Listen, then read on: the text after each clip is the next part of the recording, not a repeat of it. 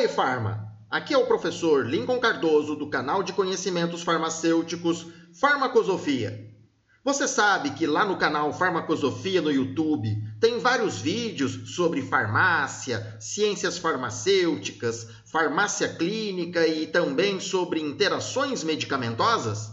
Então corre lá, inscreva-se no canal e acione o botão de notificação. Assim, você vai saber em primeira mão sempre que um novo vídeo for publicado. Começa agora mais uma transmissão de podcast. Quer saber? No último episódio desta série sobre serviços farmacêuticos, eu falei sobre o serviço de rastreamento em saúde. E agora, neste podcast, eu vou falar sobre o serviço farmacêutico, conhecido como gestão da condição de saúde. Por este serviço, de acordo com o Conselho Federal de Farmácia, nós farmacêuticos realizamos o gerenciamento de uma determinada condição de saúde já estabelecida ou de um fator de risco ao paciente. Para isto, nós devemos aplicar um conjunto de intervenções gerenciais, educacionais e até mesmo de cuidado. O objetivo deste serviço é alcançar bons resultados clínicos, reduzir riscos e contribuir para a melhoria da eficiência e da qualidade da atenção à saúde. O serviço de gestão da condição de saúde pode ser realizado em diversos ambientes e níveis de cuidado, como por exemplo nos hospitais, nos ambulatórios, nas clínicas e nos consultórios farmacêuticos, e também, é claro, nas farmácias e nas drogarias. Um dos seus principais objetivos é verificar se as metas terapêuticas estabelecidas por diretrizes de tratamento estão sendo cumpridas. E como nós farmacêuticos temos um contato muito amplo e também frequente com os pacientes, nós podemos contribuir de maneira muito positiva neste processo de cuidado. Este serviço funciona basicamente assim. Você, farmacêutica ou farmacêutico, acolhe o paciente e explica que irá realizar um atendimento personalizado por meio de uma consulta de avaliação farmacêutica. É nesta consulta que você vai realizar a gestão de condição de saúde deste paciente.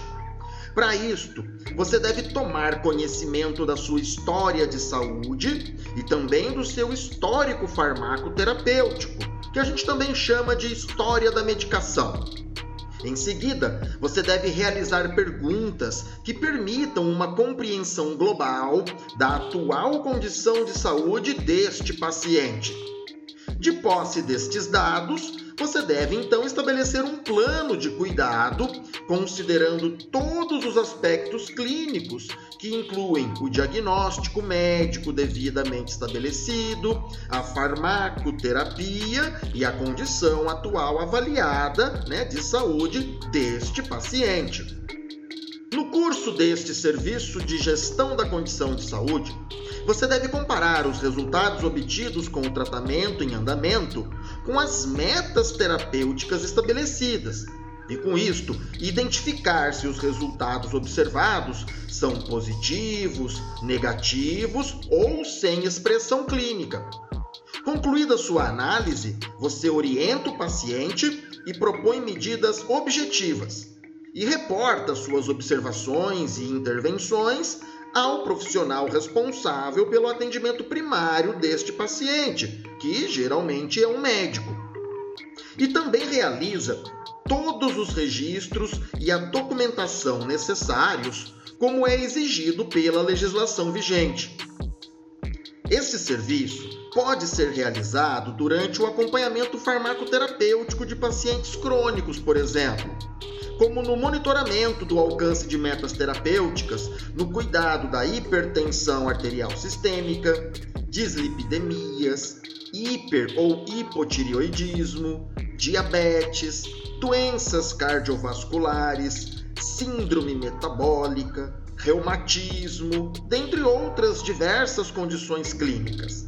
Ah, Mas eu preciso destacar aqui que o nosso papel como farmacêuticos não é diagnosticar, nem tampouco assumir a responsabilidade primária de tratar estas condições, nada disto.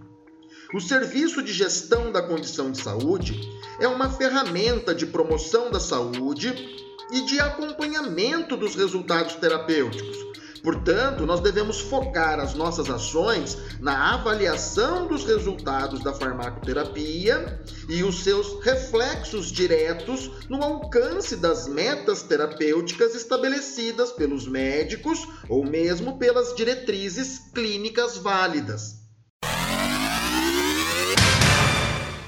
Pois bem, Farma, você gostou destas informações?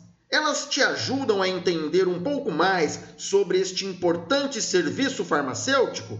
Então continue acompanhando os próximos episódios de podcasts aqui pelo canal Farmacosofia. Lembre-se que você pode baixar este e outros episódios e compartilhar com seus amigos e grupos de farmacêuticos pelo WhatsApp.